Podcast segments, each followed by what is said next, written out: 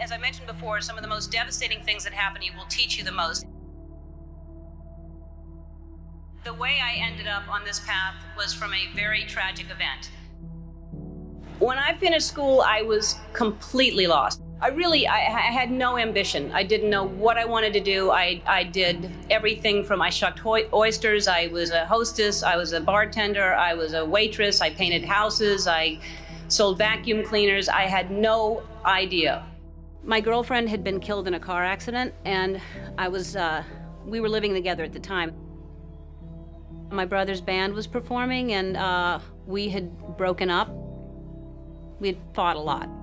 She was trying to get me to come back home. I acted like I couldn't hear her because the music was too loud.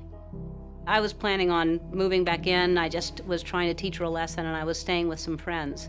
So I just acted like I couldn't hear and I was being really um, just uh, dismissive of her.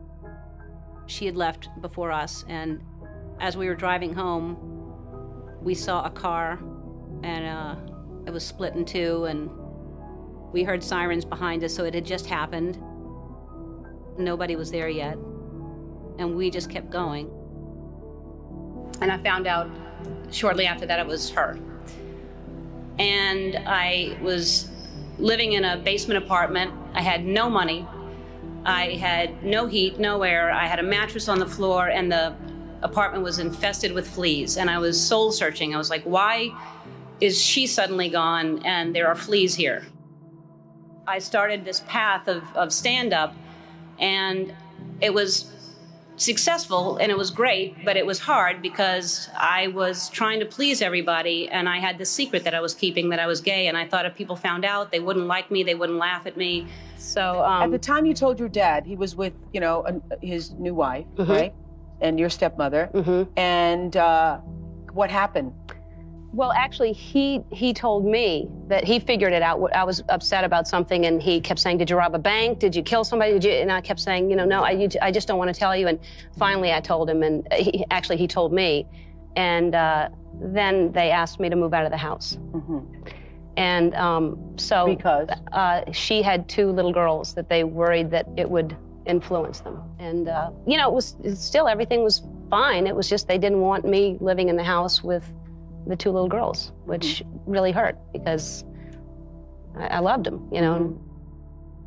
I finally decided that I was living with so much shame and so much fear that I just couldn't live that way anymore. And I decided to come out and make it creative, and my character would come out at the same time. And it wasn't to make a political statement, it wasn't to do anything other than to free myself up from this heaviness that I was carrying around. And I just wanted to be honest. And I thought, what's the worst that can happen? I can lose my career. I did.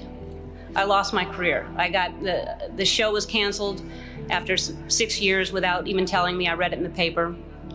Um, the phone didn't ring for three years. I had no offers. Nobody wanted to touch me at all.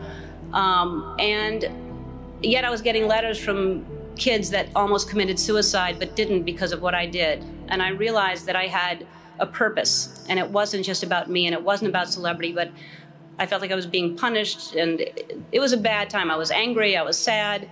And then I was offered a talk show.